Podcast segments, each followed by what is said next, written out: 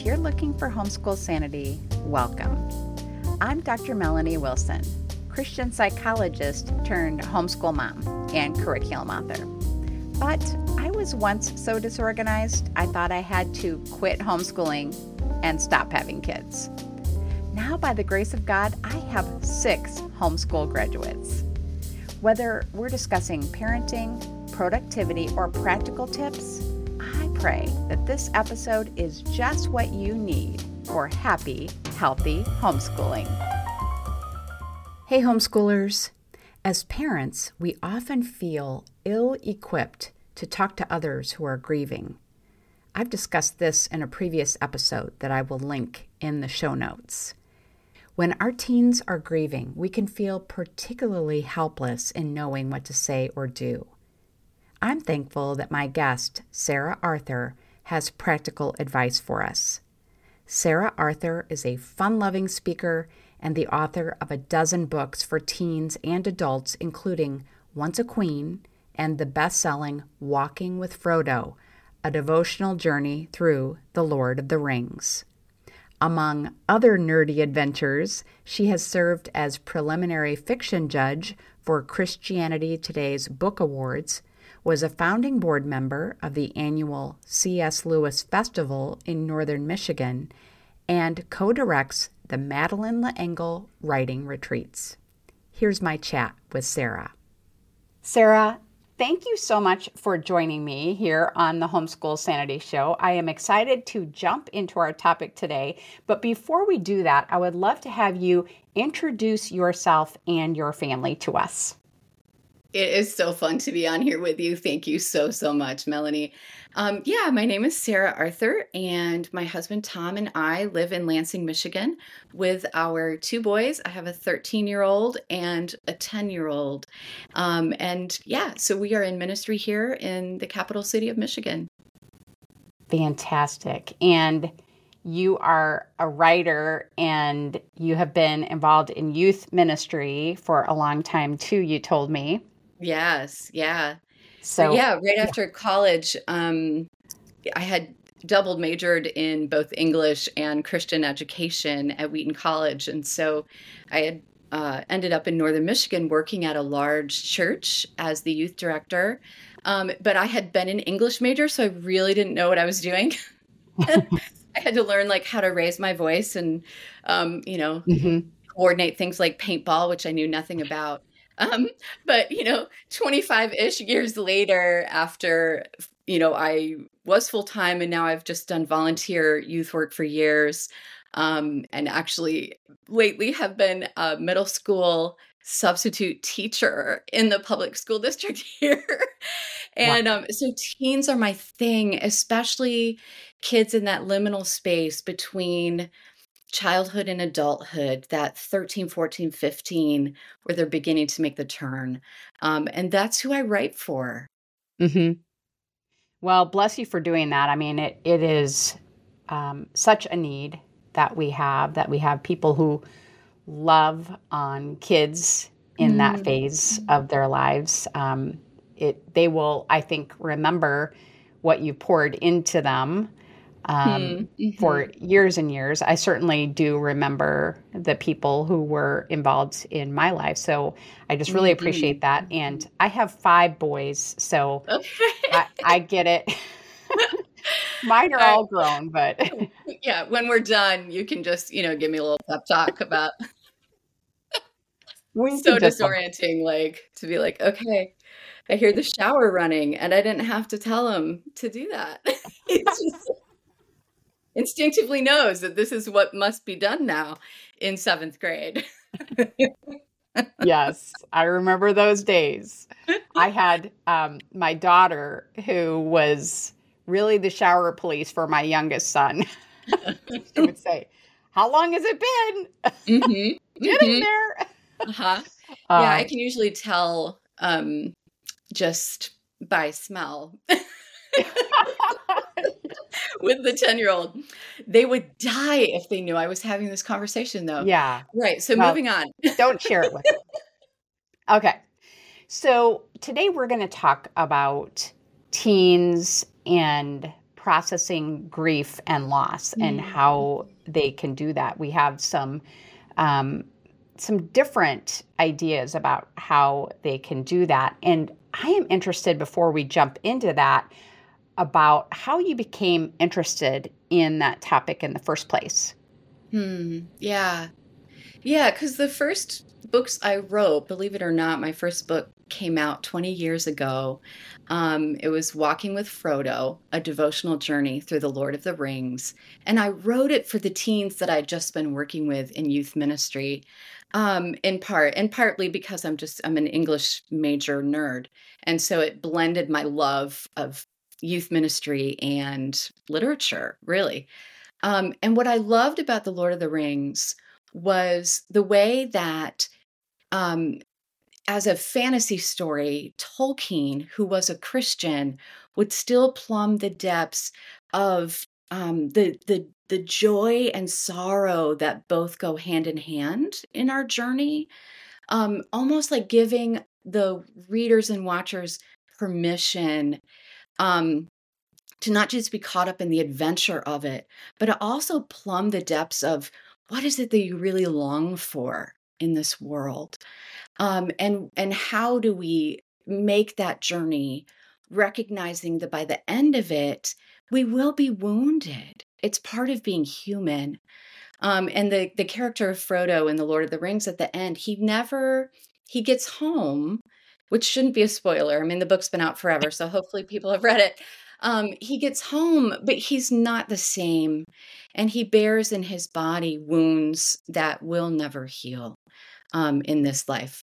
So I felt that was really, it was obviously great to talk with teens about the story um, and the fun of it and all the characters. But what was really interesting to me was that honoring of the reader's humanity um, and dignity as a complex uh, person whose story, you, what we experience in our life, might not always um, have like it'll have an ending that was worthwhile, but might not always be um, perfect. You know, like we're we sometimes uh, Tolkien was inspired by the the Nordish idea of the long defeat, right? That we are we are caught up in a story that you know Jesus went to the cross first before the beautiful things happened. Um, so that's really how I got started. And some of it was me listening to teenagers. Um, you know, I would do small groups and we would read books together and read the Bible together. But I also would ask them two questions.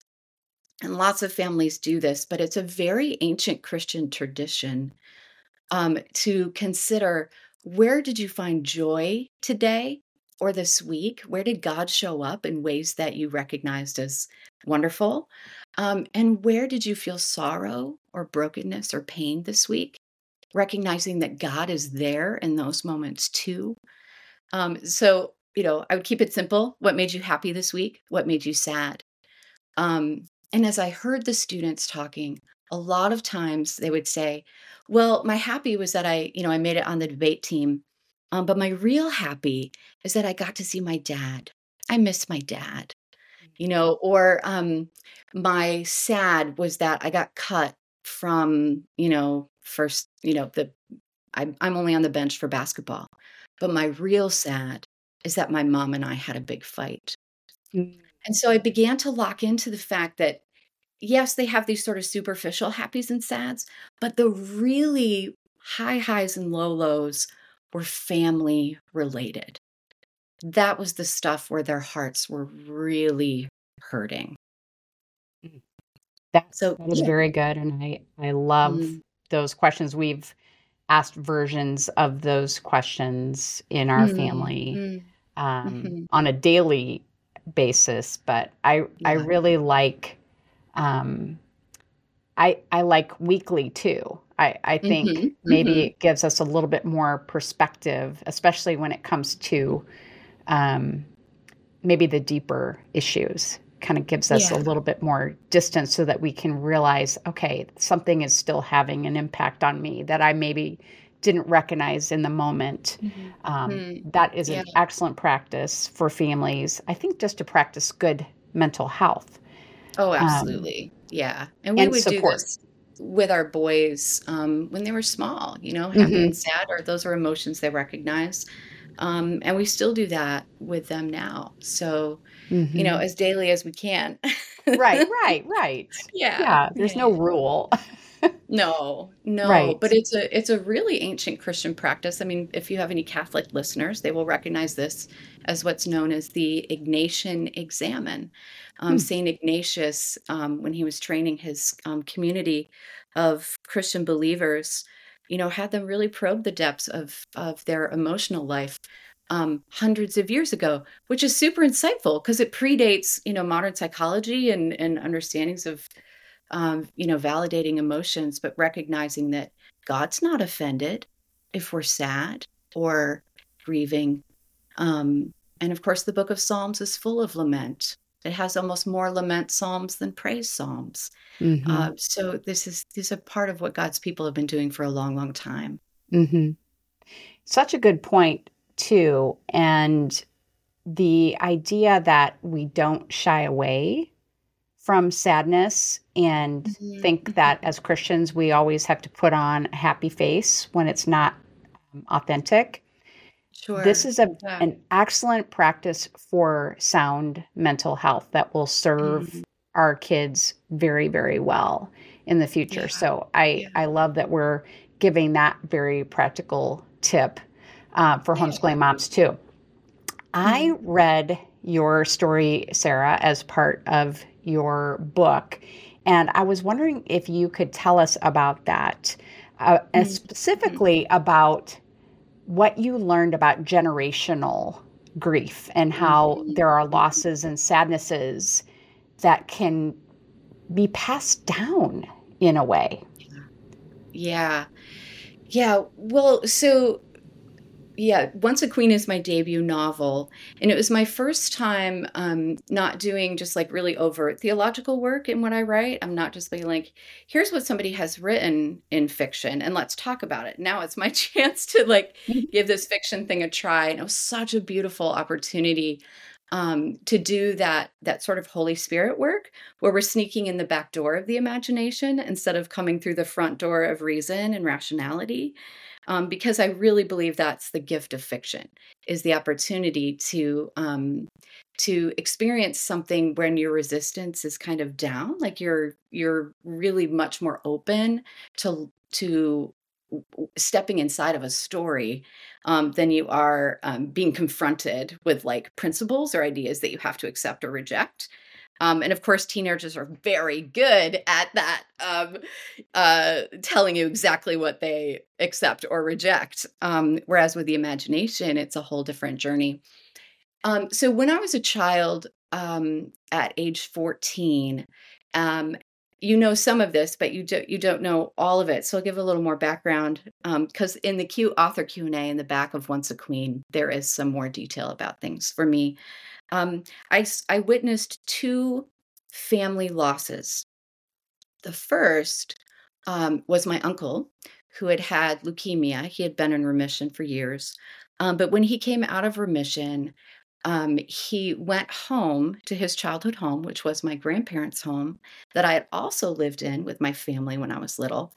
And he went home to die. So instead of dying in a hospital, you know, surrounded by monitors and and uh, strangers taking care of him, he chose to be at my grandparents' house. Um, he was on oxygen, uh, but when he went into a coma, you know, we all got the call. It's time to time to come to Grandma and Grandpa's house. And I am telling you, Melanie, when I walked in, so my grandparents were born in 1911 and 1913. And so this was not new to them. That generation experienced births and deaths at home primarily. And so they were used to this. And they knew how, somehow, to do this in a way that was beautiful and dignifying and loving and warm. And I did not know in experiencing a good death uh, that that was odd, um, that that's really unusual in our culture. Um, we so often hear about and experience really tough deaths, like where people are kept alive for a long time and like everybody's dragged through a, a long process um, and the stresses of that. So, watching these adults navigate it so beautifully really stuck with me for a long, long time. Now, contrast that with uh, the death of my grandmother on my mother's side that same year. This was a woman who um, had been, had experienced so much trauma in her life. Um, again, I believe she was born in 1913 and, you know, lost her father in the flu epidemic. It was never talked about.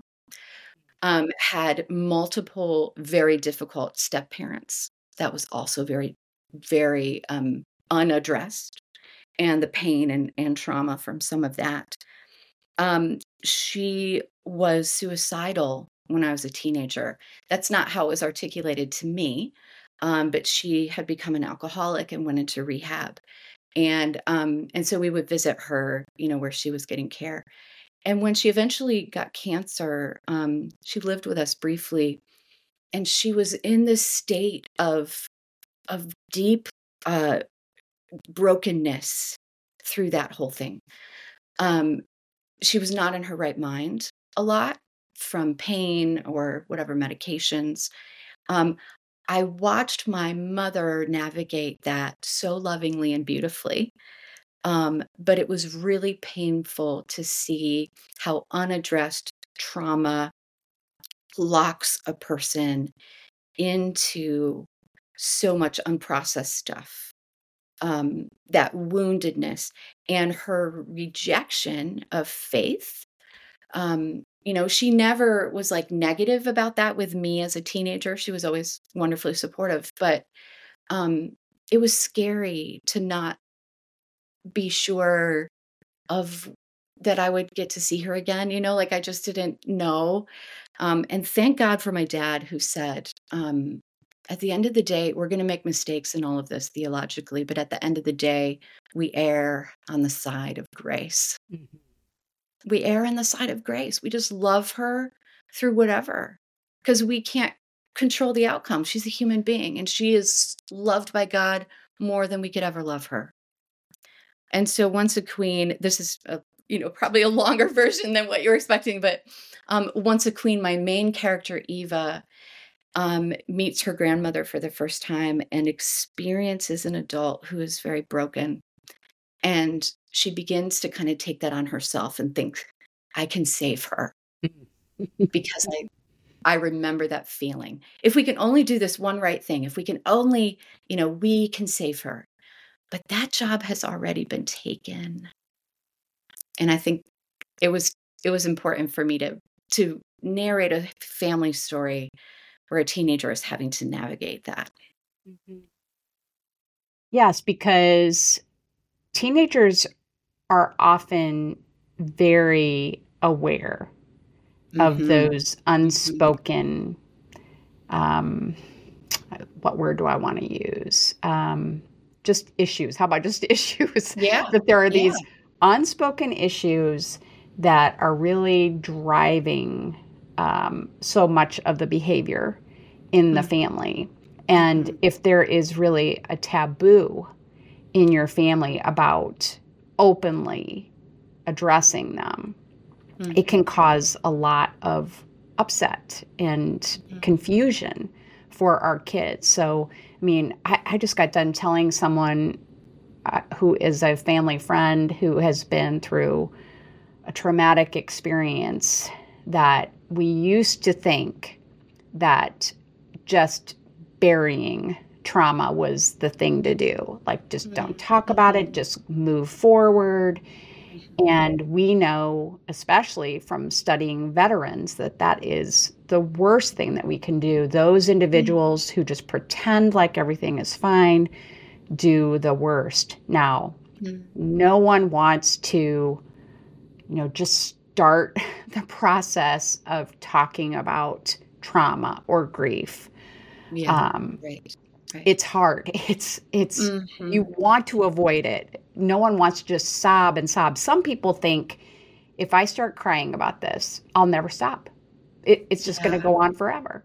Yeah. I, am just not even yeah. going to be able to survive it.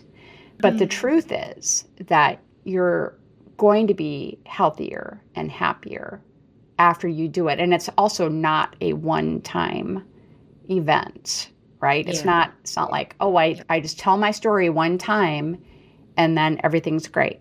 It's mm-hmm. things are going to come back up and you're going to want to talk about it. And I would just kind of interject one other thing. And so if you're if you're a young person or really anyone that you know has experienced grief or loss or trauma and they've told you their story and then somewhere down the road they're telling it to you again don't get them to stop don't yeah. say okay yeah. we've covered it we got to move on no mm-hmm. this is the mm-hmm. healing process and it comes in waves and it comes unexpectedly as we go throughout our lives. So um, I I just love that you're you're bringing up this whole idea of um, we you know your your grandmother is an example of someone who obviously did not have that opportunity to talk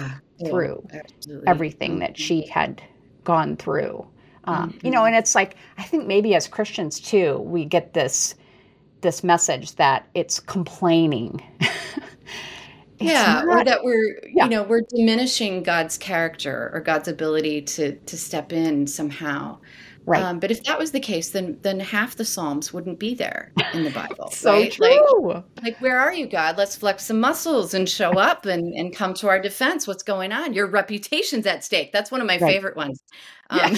it's like don't you know what people are saying about mm-hmm. you god um, mm-hmm. so but well, it's um right with, right that is I so good about, i mean god could have prevented those from being yeah. in scripture yeah and he oh, didn't yeah. oh absolutely and, I mean, and even Jesus, like the, communities that wrote them could have been like yeah no um and even jesus paraphrased that mm-hmm. scripture why Psalm had you forsaken me god yes and he doesn't say why does it feel like you've forsaken mm. me like he is just he's just saying this mm-hmm. thing, which I mm-hmm. find really interesting. Um, yes, it because really it is. is. It's so. Um, uh, it's so it's so important for our young people to have those experiences validated um, as places where God can show up and mm-hmm. does show up and is actually there ahead of us, right?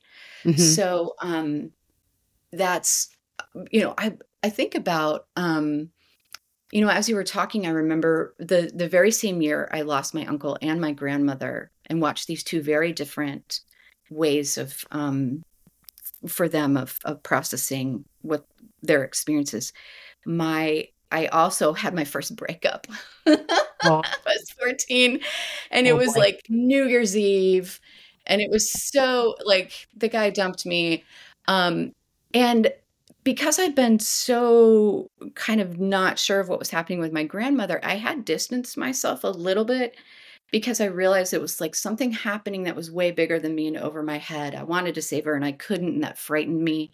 Um, you know, I wanted to know where God was and why, you know, he's supposed to do this is the part of the story where she like has a prayer of confession and, and commits her life to Christ before she dies, but that's not how it worked. So I didn't understand the narrative I was in. Um, and so I didn't cry when she died, um, which my mom and dad were so patient with me. I didn't cry till New Year's Day, and we were driving up north to visit my other grandparents. And I just cried and cried and cried. And they were wise enough to know it wasn't because this idiot had dumped me, it was everything it was everything. I was finally giving myself permission to feel what I needed to feel. So you're right, there's no timeline on that. Mm-hmm. Um, and I probably didn't want to talk about this guy. I didn't want to talk about my grandmother, but they just let me do what I needed to do. And I'm super grateful for that. And I'm realizing that's a pattern I've then carried into working with teens, you know, having my own kids um, in part, um, the happy and sad stuff is one of those very simple practices to make it normal to talk about how you feel um, before the big feelings actually happen, like you or after mm-hmm. they happen. Mm-hmm. Like you're, it's harder to do it in the middle of it, right? Mm-hmm. But when you have that regular practice, um, then it's just built in to who you are as a family. Mm-hmm. And it just occurred to me that um, I think we need to add in that when someone is sharing about a loss or a trauma and they're sad and they're crying, that we don't have to do anything to fix mm-hmm. that. Mm-hmm. And it really, I mean, we really feel that strong pull to want mm-hmm. to make someone feel better. You know, because when when our child falls down and scrapes their knee, I mean, we comfort and we say, "Okay, let me make it better. Let me let's put yeah. a bandage on. Let's let's have some ice cream." You know, it's, it's mm-hmm. all good. Mm-hmm. But when it's something bigger than that, the the thing to do is what Job's friends did initially. I was just going to mention Job. That's yes. so funny. Yes. Yeah, I think we're on the same wavelength mm-hmm. with a lot of this. Mm-hmm. But um, when I had a miscarriage, my friend um, mm. flew into town, mm-hmm. and I just remember the one thing that she did that meant the most to me was she just put her hand on my shoulder.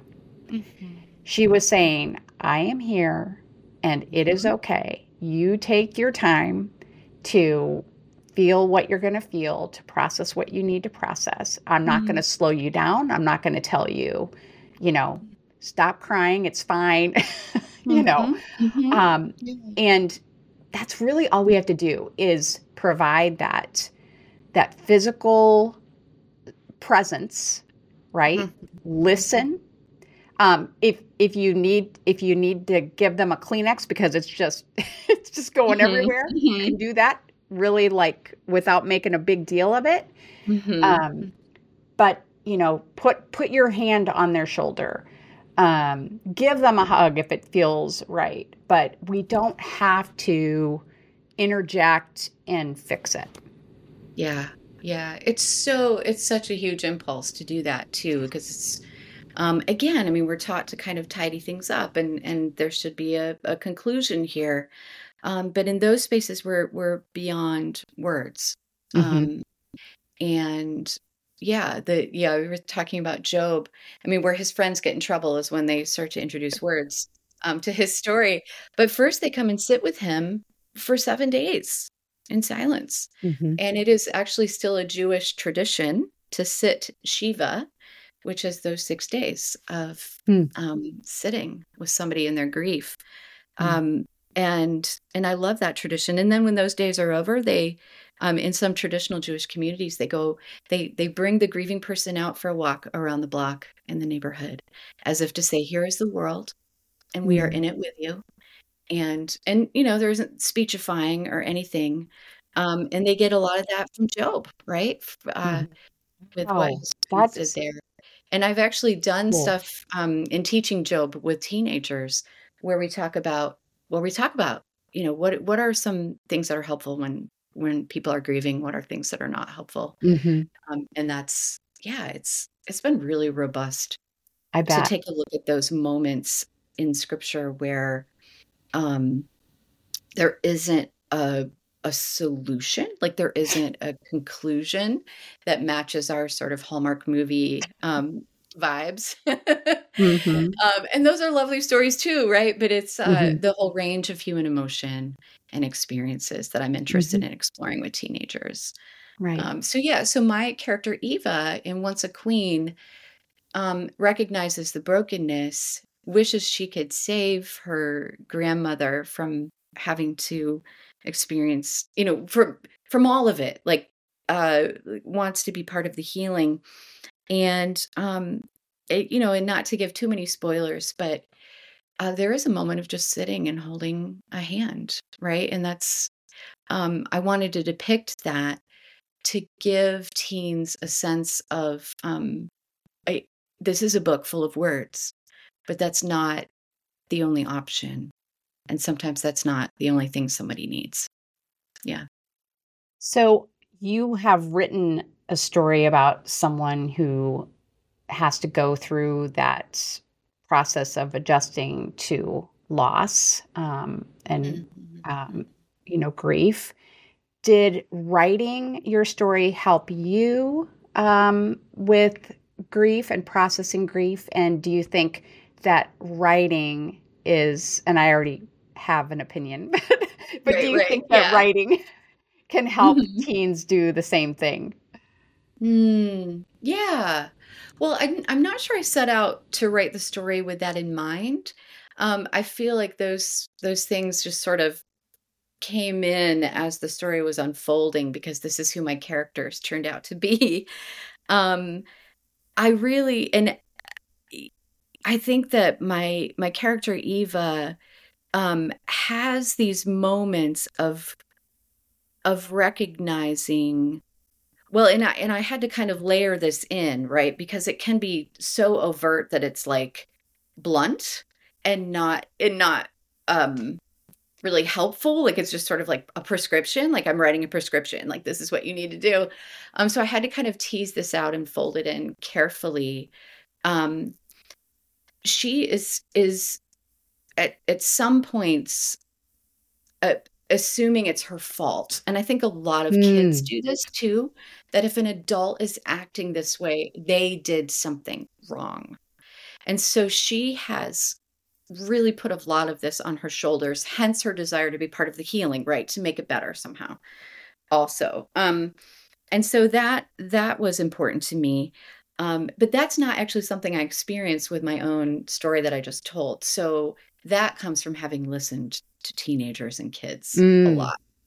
Um, and and I part of what happened in the writing of the story is that towards the end, when we were really nailing down those last drafts with my editors, um, I had just gone through chemo for mm. breast cancer after I'd already written the like the basic story. So you know the story. I'm not going to do any spoilers, but I had already experienced that when my sons were ages four and seven. Mm. Um, and so, because we already had that happy and sad practice with our sons, we were a- able, they, they had space to talk about how they were feeling. Um, mm-hmm. Um, and there were days I couldn't hug them. You know, I'd had a mastectomy right. and I was I couldn't get sick uh, during chemo. We had to be careful about germs that came home from school and that sort of thing. Um, but I wanted we we wanted to talk with them in such a way that that they could bear the emotions that were being expressed by the adults um but without like being so overprotective that we couldn't that they couldn't experience what they needed to themselves if that makes sense mm-hmm. um I don't cry very often. So um, at one point I cried. I was just feeling so crummy. And my four year old freaked out. um, and his instinct was to hug me, which was so sweet. But of course, I was, I couldn't because I was all bandaged up. Um, and so we're, I think a lot of this is just as families we're learning, right?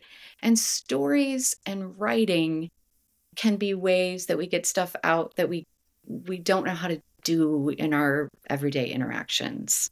So um, when my husband read the book and got to parts in the end, um, he sobbed, right? He just sobbed. He had lost his stepmom earlier in the year to cancer. Mm. And then I had gotten my diagnosis, and it was just a mess of a year.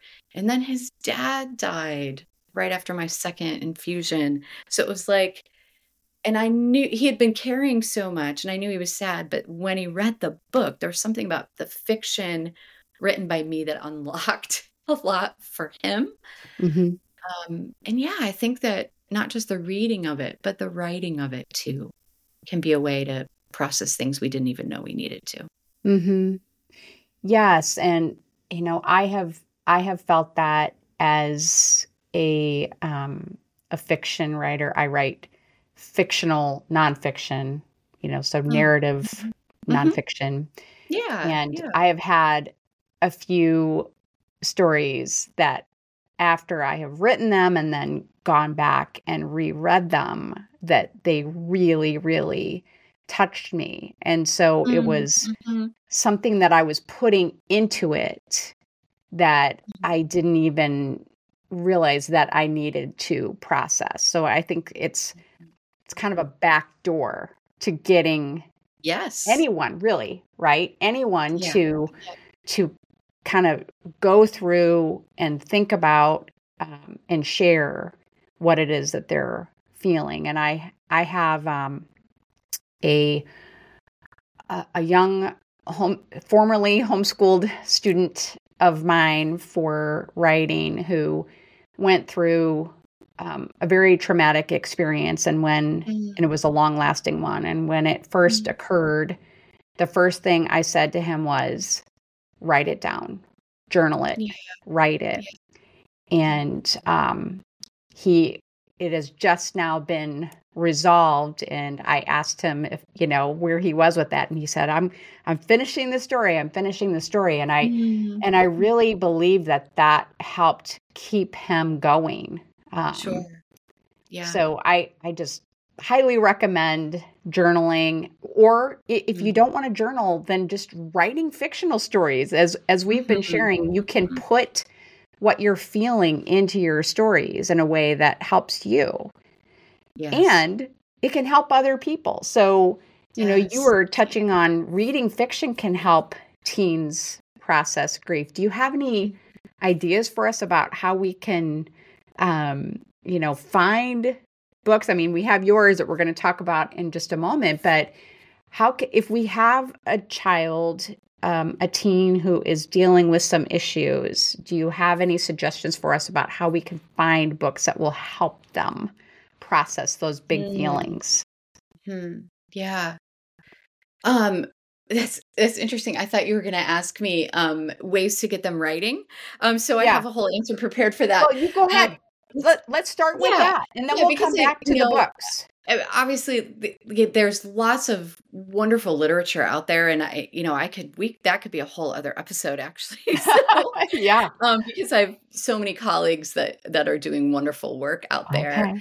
um yeah yeah that that's I could do tons of lists. Um, and and actually, I do um, I do have a bookshop page. I'm an okay. affiliate with Bookshop, and I've listed some of my favorite books for teenagers Perfect. and young readers. Um, and my sons are okay. Uh, also have their own list on my bookshop page of like Arthur Brothers favorite hits kind of things. So okay. um, so you can go there and, and and I pick those because in part my colleagues are doing such incredible work. Um, and those are great lists. Uh, but okay. but if but you then, don't mind me talking a little no, bit about let's let's back up writing, then. How can we um, get our I've, teens I've to write? Lots of of different models for this. One I loved what this one mom did. Um, she and her daughter kept a journal together.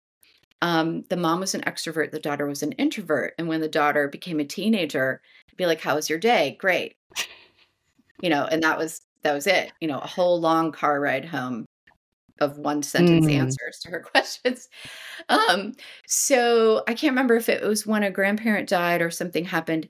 Um, mom put a, a journal down on the girls' like place at dinner and was just like made a little note that said, "Hey, I'm going to keep this in the top drawer at the top of the stairs. When, and um, if you want to write in it, once you've written in it, go ahead and put the picture of grandma face up."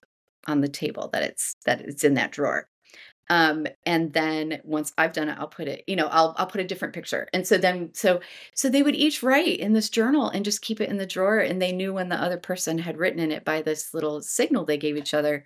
Um and so while they weren't doing these like conversations the journal became the space for them to talk to each other which i found so fascinating and beautiful. Um so i love that.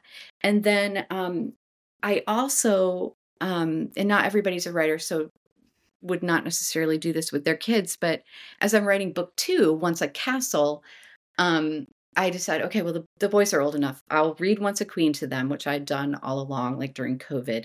But I read the final drafts so they could see how their their ideas and questions had kind of made their way into the story. Um, and so they would see me working.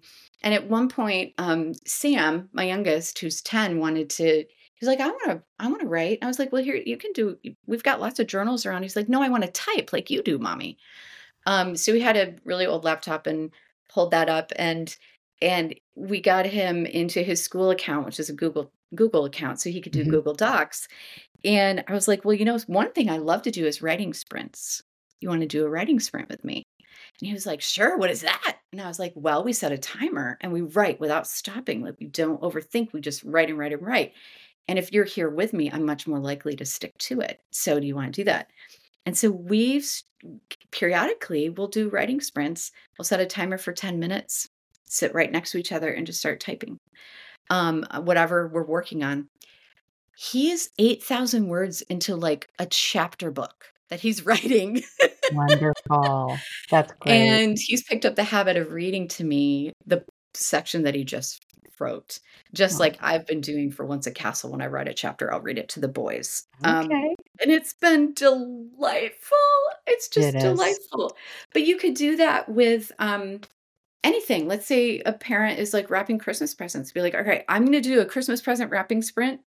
And why don't you work on your story and we'll set a timer and we'll both be creative for like 10 minutes.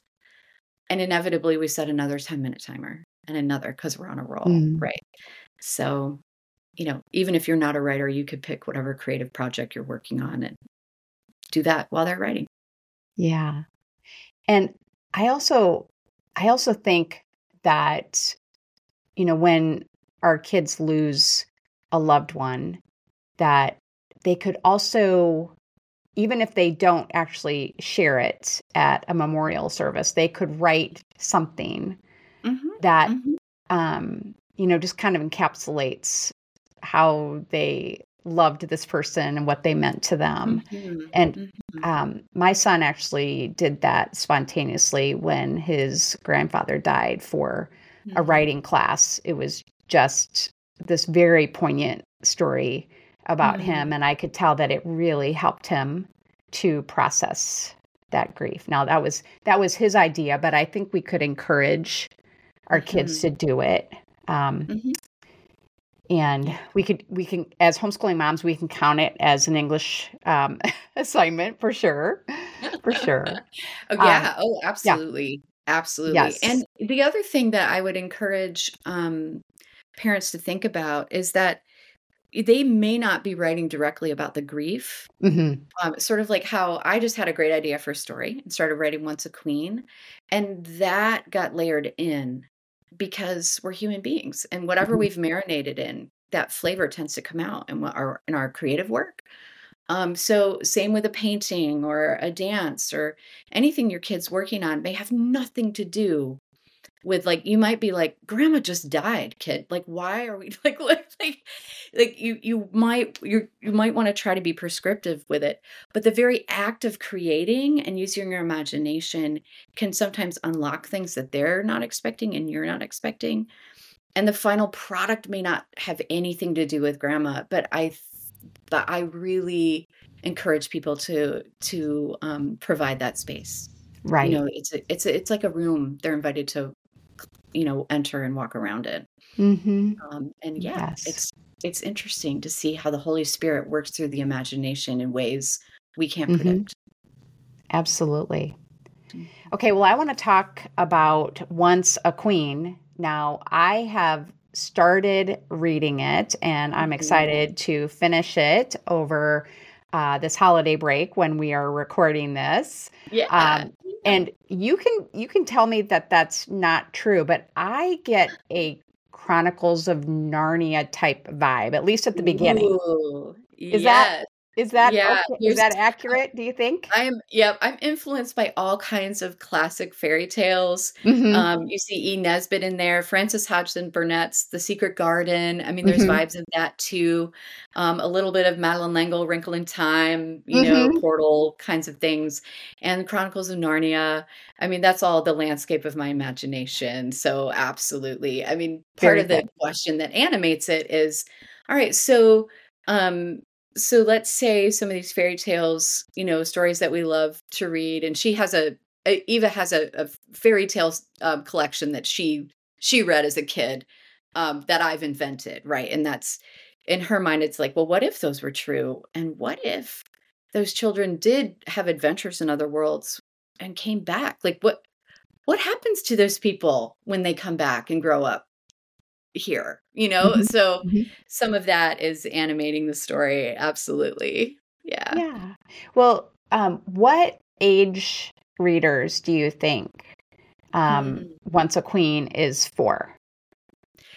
Yeah. So in the process of finding a publisher, it really went all over the place. It was it started off kind of young adult, um, and then I, they wanted middle grade at a different publishing house. And I was like, I can try that, but it's there's a lot of relationships and family emotions going on, which an eight year old kid might not resonate with so much. Um, so in my mind, it's really young teen. Mm-hmm. So like 12 ish, you know, tween and up. Mm-hmm. Um, but at the end of the book, she's older. Mm-hmm. And um, you have maybe haven't gotten to that point yet. It actually no. is a Christmas story by the end, and it's oh. you know she's older and um, okay. and so that's really fun. I love that it came out. It's coming out in, in January 30th. Um, you know, after we've gone through this whole season, holiday mm-hmm. season. Um, mm-hmm. and so I find that if people loved middle grade and young teen and young adult literature as teens, they're going to love this book no matter what age they are. Mm-hmm. Um, I still go back and read The Westing Game and, you know, I mean, mm-hmm. um, Wrinkle in Time and Secret Garden. I don't think mm-hmm. of those as children's books. I think of those mm-hmm. as, as the stories that shaped me, that speak to me no matter what age I am. Right. Right. And I'm I'm definitely not getting that vibe like, oh, I'm reading a children's book mm-hmm. either. You know, mm-hmm. like I said, yeah. I want to I want to keep reading it. So Yeah. Um, right. And um one thing I just want to clarify with you because I know my mm-hmm. audience is going to be interested in this. I mean, um, you're a Christian, so um, mm-hmm. families don't have to worry about some kind of like nasty surprises being mm. included in the book, right? Yeah, well, that's not what it's about. I mean, a lot of young, it's it's labeled young adult because mm-hmm. Um, again, it's not quite at the middle grade end of things, but young adult is. Um, and I love uh, Sarah Mackenzie from Read Aloud Revival. Mm-hmm. Like she blew my mind with this because she she calls young adult a genre and not mm-hmm. just like an age based right um, category. Right. And so with that genre comes, you know, a lot of angst and teens exploring and and um, experimenting with maybe things they shouldn't. Um, mm-hmm. Um, but as a youth worker, like I find, you know, those the things they experiment with were not invented by teenagers. It's adults doing those things. Um. So um, I, I, just am less interested in that stuff. I'm much more interested in the family relationships mm-hmm. and that that fear that when you grow up you have to give up um, the the stories and the the joy and beliefs that you have, the childlike mm-hmm. faith. Um, and I don't think you should. I don't think you right. should give up. But that's what Eva's afraid of. Um, yeah, uh, that yeah. she'll have to set, put all of that aside. Hmm. Um, and so my the you know that's that's uh, so it's young adult in the sense of kind of the age range, but not necessarily fitting with that genre. Very good. Okay, so you told me before we started that there are some pretty amazing pre publication, pre order, I should say, pre order bonuses. So, can yeah. you tell our listeners where they can find Once a Queen and also how they can get those bonuses and then connect with you online? Yeah, absolutely. So my publisher is Waterbrook, and um, and there's just this super creative team. Um, I would throw out an idea, and they'd be like, "That sounds amazing." So um, one of you can if you go to saraharthur.com, and that's Sarah with an H. Um, you'll find uh, in the menu is Once a Queen, and when you click on that, you go to the publisher's website for the book and in the menu options for that, you'll see exclusive bonuses. So if you click on that, that's where all the pre-order perks and it it get, it walks you through what to do. Um, if you've pre-ordered it really from any retailer, um, and just then enter that information through the publisher, um, then they'll give you access to the first three chapters for digital download. So right now, I think only chapter one is just available out there, but you would get the first three. And then we created a Once a Queen journal that is a digital printable PDF um, that includes some original sketches that I did. That was part of my brainstorming for the book. And creativity prompts, um, you know, they won't have read the book yet, but those creativity prompts get them thinking about dreaming up their own worlds and characters. And, um, you know, if you could write a letter to your favorite fictional character of all time, what question would you ask them? Um, sketch if you ended up in your in a fantasy world, what would you be wearing? You know, draw a picture of that. Um, so I just love that because it's not only be great for youth workers and um, families, but you know, homeschooling uh, too, and ages 12 and up, right? Just right. get creative and have some fun. Um, we had an event, a young adult event at a local bookstore where my publisher provided the journal for the teams that showed up for that. And we had gem stickers and uh, ways to bling out the front cover, and the kids had a blast. Cool. That's very cool. Yes, yeah. I I think my audience is going to be interested in that. I definitely have families listening right now and they have aspiring authors. I hear from them all the time and I just oh, love absolutely. that. It makes me so excited. Yeah, yeah so, for sure. Well, Sarah, this was wonderful. I have enjoyed it so much and I can't wait mm. to get back to reading the book. And then, of course, once I mm. do and you get it published, I am going to review it for you. I know that is so, so important for authors. Thank you. Oh, bless you. Yes, that is lovely. We're so grateful. It's like if you wanted to think of a Christmas gift for me, that would be that would be the one. Thank you. You are very welcome. Find the links to pre-order Once a Queen and connect with Sarah at homeschoolsanity.com slash teen loss. Have a happy homeschool week. Thanks so much for listening to the podcast. I hope something you heard was encouraging. If you have a personal question to follow up, don't hesitate to message me. I'm at Homeschool Sanity on social media. Be sure to check my free resource page at homeschoolsanity.com slash resource and find Sanity Saving Curriculum at funtolearnbooks.com. This has been a production of the Ultimate Homeschool Radio Network.